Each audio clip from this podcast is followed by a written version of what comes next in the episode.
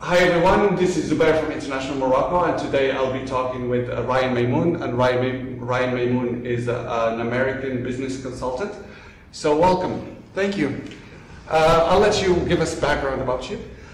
So I've been working in supply chain, logistics, e-commerce, business consulting for about 15 years, uh, mostly in the United States. I lived in California, Virginia, near Washington, D.C. In 2017, my family and I moved to France. We did some research on business there, uh, practiced our French a little bit. Uh, after a while, we realized that uh, France was not the place we wanted to start a business. It's not where I wanted to run my online business. So we looked around the region at various places that uh, were friendly to business, uh, that spoke French and English, and we decided on Morocco. And we've been living here for about two years. So let's begin by drawing a picture of Morocco's economy. So Morocco's GDP last year was at $19 billion. GDP is the gross domestic product, which is the market value for all goods and services in a specific uh, time period. And the GDP per capita, which is the GDP divided on the population, is about $3,400. Uh, Morocco's population is 35 million. The economy is comprised of three main sectors. Uh, the service sector, which contributes to the economy by 50%, and the industrial sector, which contributes by 25%, and the agricultural sector, it contributes by 12%. The growth rate in Morocco was about 2.66% last year and is expected to increase to 3.69 this year and to 4.14 next year. The World Bank explains in its overview about Morocco's economy that this growth is because there is an increase in secondary and tertiary activities and you know Morocco is expecting a large flow of foreign direct investment, especially in the automotive industry. The inflation rate is about 0.65 and is expected to increase when 2021 and 2024 to 2%. And employment has decreased very slowly from 9.7 in 2014 to 9.2 this year. By looking at the economic situation, uh, you know, the situation is not that bleak. It's not as bleak as a lot of people uh, Moroccans say. And, you know, like I said, I have a, a lot of uh, expats in my circle of contacts, and they're all very optimistic about the situation uh, or the future of Morocco in terms of economy. So why do you think Moroccans, uh, you know, are not that happy about the future or not optimistic about the future? I think they might not be optimistic because it can be hard to get a job here. It can also be hard to start a business. But what I will tell people is that there are difficulties all around the world. If you go to the United States, for example, you may find it easier to get a job, but the cost of living is dramatically higher. So you may hear about friends or relatives that have jobs in the United States or in Europe, and they're getting salaries that in Morocco would be you'd be very rich. The problem with that analysis is that the cost of living there is dramatically higher. It's not taken into consideration. Right. There, there are two ways of getting rich. Either you make a lot of money or you spend a very little amount of money. So you could actually save more money by having a reasonable salary in Morocco with a very low cost of living mm. versus a higher salary in the United States. I have friends in California who make over $100,000 per year but they don't save any money. In fact, they go into debt. They don't own a home. They don't own an apartment uh, because the cost of living is so high. So when you're thinking about the future, we think about opportunities. For starting a business here in Morocco, the fact that the, the cost of labor is relatively low, the cost of living is relatively low, even with the difficulties of regulations and employment and restrictions on finance, for example, payments, the restrictions on the currency. Those are unique problems to Morocco, but there are problems everywhere. In fact, uh, on the Business in Morocco podcast, we interviewed uh, Karim Janan, who worked in France for, for almost 10 years. I've, I've seen that interview. Right, and he thought about starting a business there, but he realized that there's more opportunity here one of the great advantages that you can have to starting a business here in Morocco, and the reason that I'm optimistic, is that you can look around the world and you can see the type of business that, that have succeeded in the United States, in Asia, in Europe. And you can bring those ideas here to Morocco and you can start them because they don't exist yet. Yeah. So, um, okay, so I'm going to mention a number of obstacles to economic growth, and I would like you to, uh, to tell me which ones are more relevant to the situation in Morocco. So you have the infrastructure gap, you have human capital inadequacies, primary product dependency, uh, savings gaps, that, that's when the gross natural, uh, national savings are not enough uh, for investment, uh, capital flight, corruption, labor migration, and brain drain. So I think the number one problem by far is brain drain. If Moroccans who are highly educated and skilled and motivated continue to leave Morocco and go to places like Europe and Asia and the United States, then that will have a negative impact on the hopes and aspirations and economic growth here in Morocco. So I think that's probably the number one problem that needs to be addressed. And when you ask these people why do they leave, it's because they think it's a better situation in these other places. There's more opportunity. Maybe it's because there's less corruption or there's more uh, financing available overseas or the economies are more stable or it's easier to start a business. It's easier to hire people and fire people. I'll give you a, a great example of a big difference between the state that I came from, Virginia, and Morocco. Virginia's unemployment rate is below 4%. And there's something in Virginia called the right to work, meaning an employee can leave a job at any time for any reason and not give any notice. And a company can do that same thing, mm-hmm. meaning they don't need a reason, they can just lay you off and tell you you're fired, and you can go and get your, your state and federal unemployment, but you're no longer an employee and you can be given your notice that day. And the effect of this is people may think, oh, that's bad for employees, right? You can just be fired at any time. Well, what people don't realize is that if companies know that if they hire someone and if it doesn't work out, they're not the right type of person, they don't have the right type of skills, they don't have the right attitude, they don't have the right work ethic. If the company knows that they can fire them, then they're more likely to hire. Hmm. And as a result, you mentioned here in Morocco, the unemployment rate is 9%. Well, in Virginia, it's 3%. And part of the reason is because companies are willing to take risks mm. and hire people. That, that's, that's definitely an issue here. Because yeah. they know that they can get rid of them. I have many uh, clients here in Morocco who tell me that they are terrified of hiring the wrong person. Yes. Because they know that if there's a problem, they can get sued, they can have problems getting rid of that employee, yeah. they have to pay them even when they're not there, when they're not working. So as a result, people who, who don't have good references or maybe they don't have a good relationship with the owner of the company or the manager, they don't get hired. And that's why Morocco has this reputation for corruption in not only the hiring process, but in contracts yeah. with yeah. subcontractors. Is because people will only do business with people they know, or they'll only hire somebody who is a family member or a friend, yeah. a personal recommendation. Mm. And that has a negative impact on the perception of young people doing business in Morocco or staying in Morocco and building their own companies. Great. This is this is really interesting. Uh, so let's let's go to immigration. Uh, we talked briefly about it, uh, immigration and brain drain. So I'm going to, to tell you this. I'm not sure if you if you have heard about it. Uh, and it's a survey done by Rekrute.com in 2018, 2018. And it says that 91% of Moroccan BA holders want to immigrate.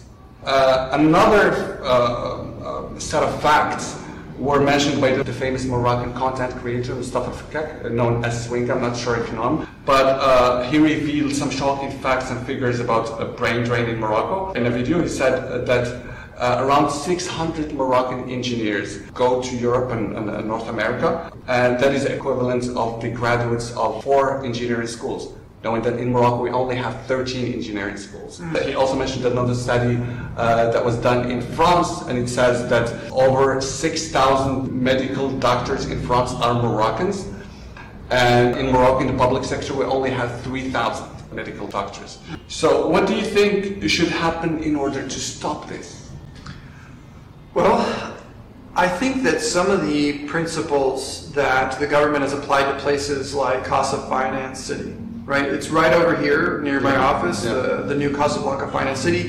There are other economic free zones for some of these auto manufacturers and assembly uh, places where they get uh, preferential treatment when it comes to taxes, hiring uh, foreign employees, uh, regulations they should take those principles and they should just apply them to the economy as a whole. Mm-hmm. Instead of picking winners and losers, instead of picking certain companies and certain industries and certain places that will benefit from lower taxes and lower regulations, they should just change it for the whole economy and make the whole economy a more attractive place to do business. When the rules are not the same for everyone, mm-hmm there is a perception that it's not fair. Fair. It's it's who you know. If I know a special person in the government or I know a special person in a company, then I will benefit from that relationship, and it's not a, a fair playing field. I have clients who tell me that they provide services for big companies. And what they tell me is that there's actually only a few number of companies that have a transparent system of buying products and services. And that other companies, it's corrupt, meaning they get their request for proposal, they review all the requests for proposal, and then they go to their cousin or their friend and they tell them to create a company, produce a bid for that project, and go right yeah. under yeah. all the other bids, but with the same proposal. And when things like that happen, it doesn't take long for these engineers that you mentioned to think, well, why would I start a company in Morocco if it's not going to be fair? If I'm going to have to pay a lot of taxes, and it's not going to be fair in terms of the uh, the contracts to government or the contracts to big companies. I might as well move to a place that has a better rule of law and more fairness. Okay, so, okay, so let's talk now about uh, free trade and specialization. So uh, free trade, uh, the concept of free trade came about uh, through the 18th century British philosopher, or Irish or Scottish, I'm not sure. he said something like, you know, a good household master is the one that would produce at home, what would be uh, expensive to buy from elsewhere, and do the opposite. Uh, uh, buy from elsewhere what would be uh, expensive to produce at home, and this leads us to specialization, and, and, that means that countries uh, will do better if they specialize in certain industries where they have a comparative advantage. So uh, my question for you, Ryan, is. Uh, if Morocco were to specialize in something, what would it be? Something that, that is currently disregarded in Morocco, and uh, it would probably give, uh, you know, it represents an opportunity of economic growth and uh, employment opportunities. So this is a very interesting question. I actually have a lot to say on the topic of trade. I've been studying supply chain and logistics for a long time. I think even two months ago, my answer would have been slightly different because of the recent coronavirus 19 outbreak in China, and now it's going all around the world. And two months ago, I would have said, the system is working fine. You have certain things produced in certain countries, whether it's raw goods or input goods that are shipped overseas, and then the final assembly is done. For example, Renault imports parts here to Morocco, and then they assemble the cars here, and then they sell them here, and then ship them around the world. However, because of this coronavirus outbreak, I think what you're going to see in the next two months is the vulnerabilities of a global system that is reliant upon just in time logistics. When you have all these countries specializing in different things and everyone becomes dependent on everyone else, when there's a disruption in the chain in one area, for example, China, there are second and third order effects that go to South Korea, Japan. Now we're seeing impacts in Germany, in France. And it's going to have a ripple effect all the way through to the consumption of the final good. And so I think what you're going to see in the next one to three months is you're going to see ruptures of stock. You're going to see shortages. You're going to see things completely sold out. Um, and this just in time global interconnectedness of the supply chain is going to cause a lot of problems. And so when you ask me the question, what should Morocco specialize in? Well, my answer is well, the fact that Morocco has sort of been very measured in its internationalization and its globalization in terms of becoming reliant on imports and allowing the currency to float and being very interconnected with the rest of the world, I think what you're actually going to see is that Morocco is going to weather the storm, so to speak. Morocco is going to absorb the impacts of this virus much better than many other countries for several reasons. One, twice a year Morocco shuts down during Ramadan and August. Essentially, things come to a standstill. So we're used to that. So I think if this happens because of the virus, I think Morocco is actually going to deal with it better than other countries like in Europe or in the United States. Mm. Especially it's coming when Ramadan is, is coming too. So. Right. So it'll be natural to just kind of shut Yeah, things down. yeah. Secondly, Morocco is not an economy with just-in-time logistics. There are many countries in which they receive their stock of goods every week or two weeks and they sell out completely and they need to be replenished. This is uh, a very good example in China, the relationship between China and Japan, for example. Toyota developed a system where the parts for their assembly of vehicles would arrive on one day and they would use those parts within the next 48 to 72 hours. Wow. And they would need to be replaced. And the reason you do this is because inventory has a cost. Mm, definitely. And so if you can reduce the amount of inventory you're holding across the supply chain, you reduce, you reduce your overall costs and you increase your profits.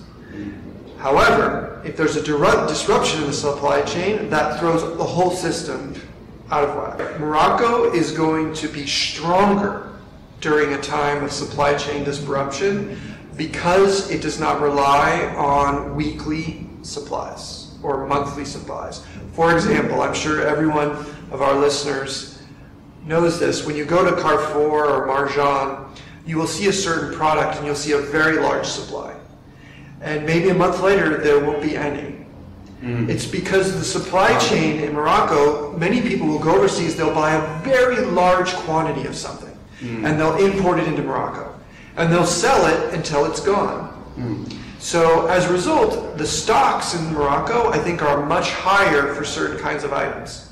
Additionally, the, the basics are produced here in Morocco. Fruits, vegetables, nuts, seeds, milk. A lot of the very essential elements of life are produced here in Morocco, mm-hmm. and as a result, the global supply chain is not going to have a negative impact on that. Mm-hmm. As opposed to other countries that don't produce a lot of their goods and services, they import everything. For example, uh, Japan imports a lot of stuff. It doesn't produce as much of its basic necessities. And it's going to have a very hard time if the supply chains continue to be disrupted. Now, to answer your question, what should Morocco specialize in? I have a very specific answer for this.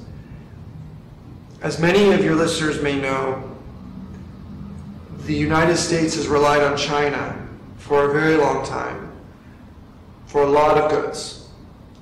And there is a trade dispute between the United States and China right now. However, Morocco has a trade agreement with the United States. Yes, I was going to ask you about that. Yes. So, my advice and my thoughts on this issue, what should Morocco specialize in? The answer is to look at the disagreements between the United States and China, find the products that have had tariffs imposed on them, meaning the goods that were once exported from China to the United States but now are much more expensive because of tariffs.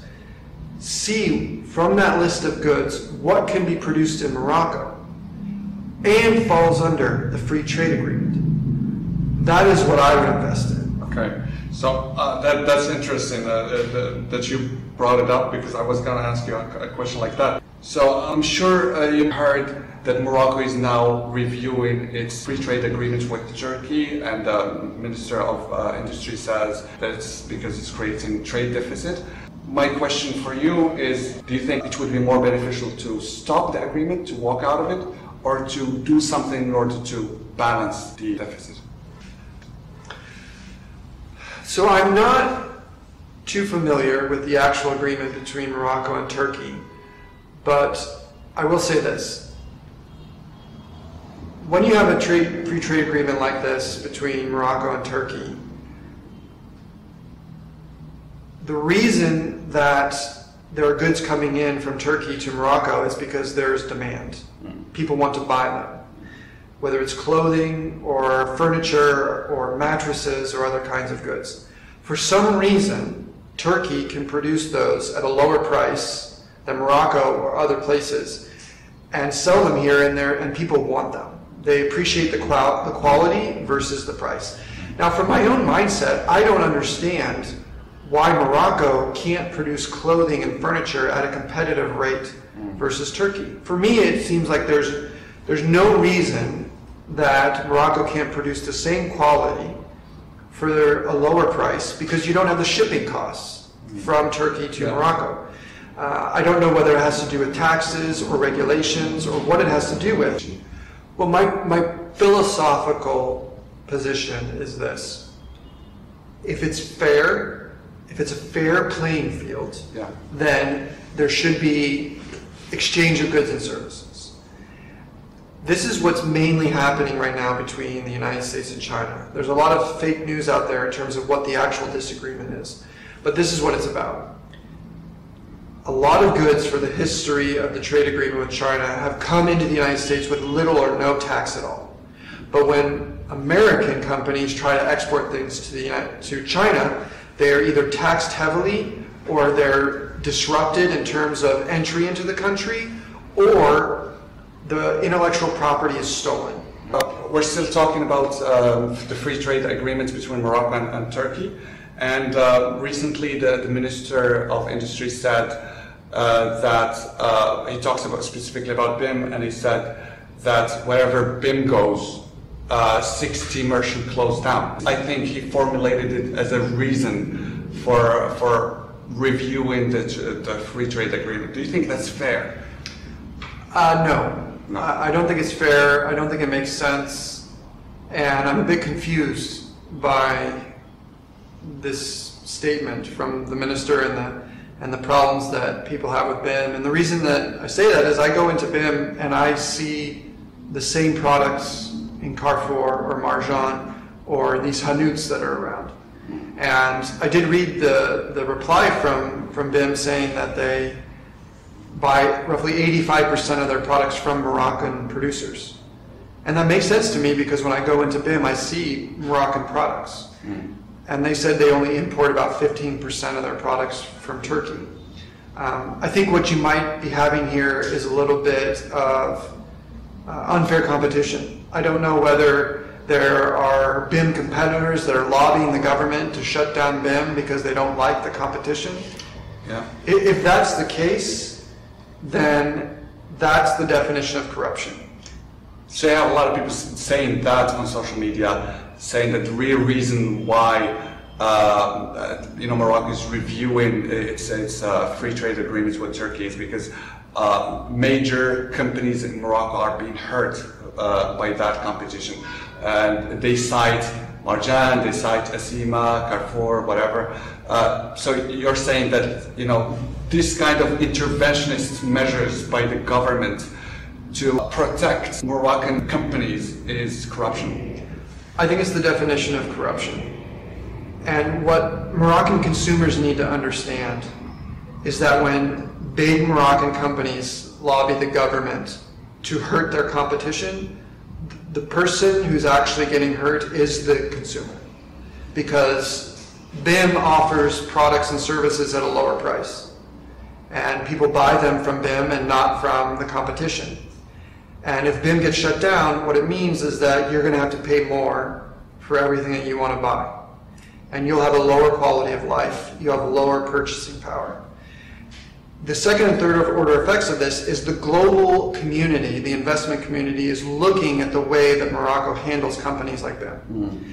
When they decide, am I going to invest in Morocco? Am I going to build a company there? Am I going to move my Africa headquarters to Morocco? Am I going to invest in plant and equipment and distribution? They do risk analysis. And if the way that Morocco handles BIM, it's not going to just impact BIM, it's going to impact the investment decisions of many other companies. Because any smart CEO is not going to build a large company in Morocco if one day they're very successful. Their competition in Morocco is going to go to the government, and the Moroccan government is going to shut them down. Mm. This is the reason that there may not be as much economic growth in Morocco as there could be, because of the appearance of corruption and unfair competition. And bringing value to the, the place where they work, uh, Moroccans, on the other hand, and this is not a value judgment, this is a description of the reality. In Morocco, there is a prevalent a narrative that says, why would I waste my time and energy and health for an employer and it's going to take all the profits and I'm going to be left with a meager salary or retirement. Can you give us an idea about how Americans see work so we can understand it truly? Yeah, let's start with that. So the, the cultures, the work cultures in Morocco and the United States are very different. The United States is what is known as a meritocracy, meaning the American dream is described as it doesn't matter where you were born, it doesn't matter what your religion is, your race, your, en- your gender, your ethnicity, it doesn't matter where you grew up, where you went to school, who your parents were. There's no concept of royalty. There's no concept of status, mm. right? Family name doesn't mean anything.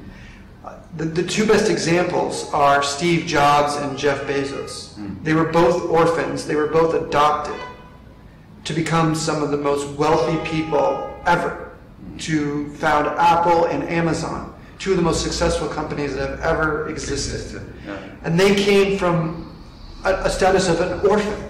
Yeah. So in the United States, there's this idea that if I work hard, if I'm disciplined, if I get educated, if I'm reliable, if I produce value consistently, I can succeed.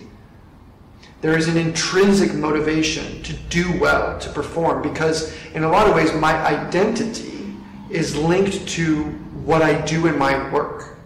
Yeah. Whereas here in Morocco, I think the identity is more linked to who is my family, who are my friends, yeah. Where do I live? Yeah. There's more of a social identity.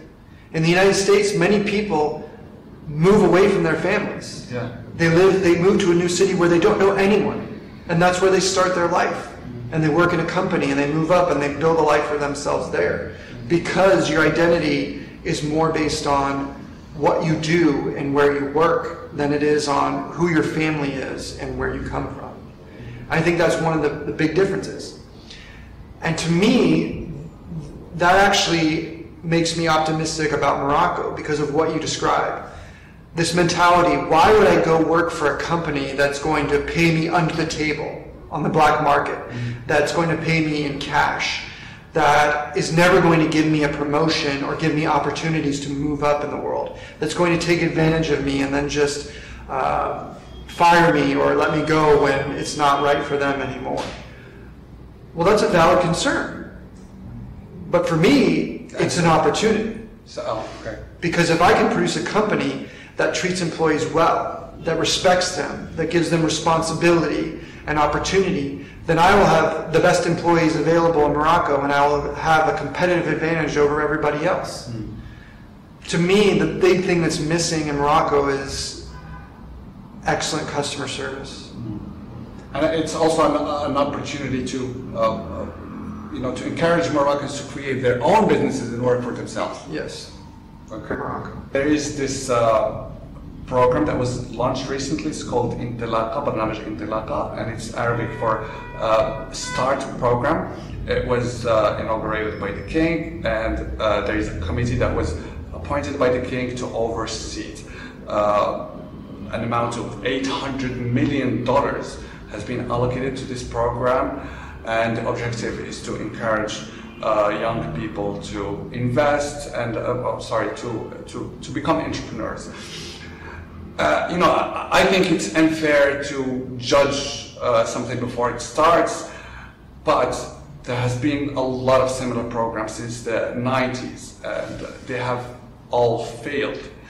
For me, they haven't been, you know, obviously they haven't been able to address the real problems, uh, some of which we have talked about in this uh, uh, interview. So, for you, what do you think is what do you think should happen in order for these kind of programs to uh, be successful? Well, I think the program has good intentions, meaning they want to make capital more available to startup companies. They want to encourage investment. They want to encourage entrepreneurship and startups. So I think there are good intentions. However, I think that something like the Auto Entrepreneur Program is going to have a far more impact than you know this this financing program that you mentioned um, from the King. And the reason is because it's a baseline structural system that allows everyone to compete on the same level, and all of the rules apply to everyone the same way in the Auto Entrepreneur Program. Very low taxes, very easy to get started. Uh, you can, you're not subject to the TVA. You uh, can work in three different categories of industries. You can issue factures that, that companies can deduct on their taxes. There are many advantages and they apply to everyone. And it's stable, it's reliable. When you talk about programs that you mentioned, the reason it's necessary is because the system is failing in a different way, meaning it's expensive to start a company. Uh, the ways that companies are funded are not adequate, meaning, let's say I am producing, uh, I want to do a startup, a technology startup here in Morocco. For one reason or another, the investors that are here in Morocco, they will not give their money to start those companies. Why? Why won't they give the money to start those companies? You have to answer that question. And if you can solve that question, you're going to have a much better long-term solution than just providing finances to new companies that the rest of the investing community has said no to. You understand what I'm Yeah, saying? yeah, yeah. There- how, how, how do you think uh, the government should encourage investors to invest in high tech? Because, you know, we have talked about it before, and investors, there are a lot of investors out there that would give you money, uh, any uh, amount you want, but you just need to invest it in traditional kind of business models, you cafes, Right. uh, and, you know, all sorts of stuff that, uh, that everyone does, restaurants and uh, what do you think should happen in order uh, for these investors to have their guarantee, uh, guarantees? Because after all, high tech is not an important sector in Morocco, at least today. And uh, investors, you know, these are people that have worked hard for their money and they want to see their money, uh, you know, being used uh, in the right way and get return from it. If you want to encourage the technology sector in Morocco, you make it very easy to hire and fire employees, meaning Moroccans or foreigners. You make it very easy to set up a company, meaning I don't have to hire a fiduciary. Hmm. You make it as easy as signing up for the Auto Entrepreneur Program. You make it apply to all of Morocco, the entire kingdom, not just this little piece of territory here or this little city here, hmm. the entire country, right? You set the taxes at a a reasonable rate, like 10%, for 10 years. or 20 years. This is what they've done in Dubai. I have a friend in Dubai who set up a company. It took him two hours. He set up the company. He got a business license. He can now buy property, rent property. He can now hire people, and he did it in one afternoon. Wow. And the taxes were set at a very low rate for 10 years, and there's an option to extend it for 10 more years after that. Mm-hmm.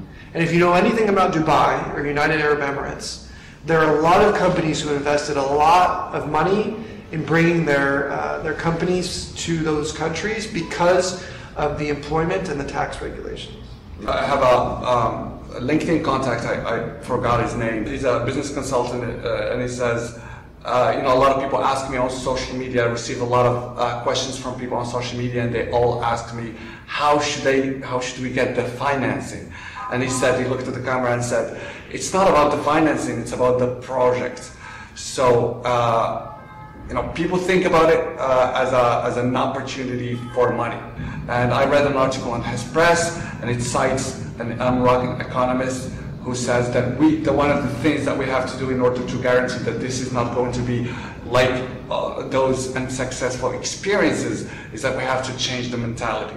Financing is not money given to people and then they would think about something to do. So, uh, so they need to have a project, a viable business idea before thinking about ways to finance it. Now, my question uh, for you is, in its embryonic state, does startup need money?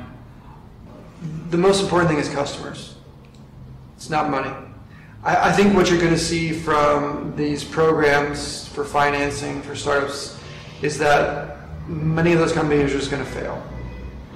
Because if you have money in the beginning, then you're probably not focusing on the right thing, which is customer acquisition, customer satisfaction. It's a relatively new phenomenon, this idea of financing. I need, you know, startups and venture capital and, and raising all of this money to build these companies.